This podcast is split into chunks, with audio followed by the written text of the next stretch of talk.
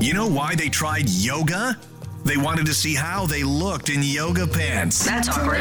Very awkward. Hunter and Kush, afternoons, 92.5 Kickin' Country. Our governor, Henry McMaster, had a pretty easy go of it uh, in his primary. He won big.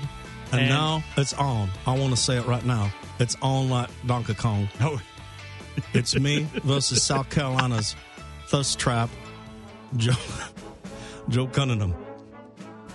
Now, if you were here yesterday, you were probably listening to me, and I do appreciate it. And some of you made have made that move to have the thirst trap come after me. I do want to say one thing. I can't trust a man who posts stuff on Instagrams and clearly skips leg day. you can't trust a guy who skips leg day. You- you- You- anybody who takes their legs for granted. Because Seriously. you lift justice with your legs, right, Governor? You, you, you seriously do. And if you're you're going to be going after it at the Planet Fitness, make sure you can skip on leg day.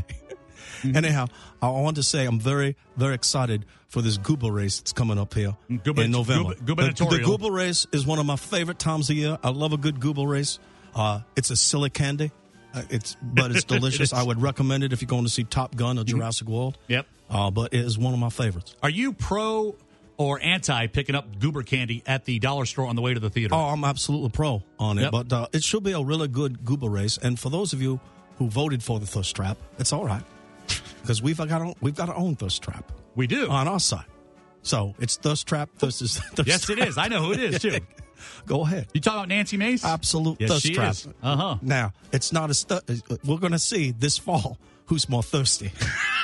That- Who can quench that thirst? who who's going to quench your thirst more?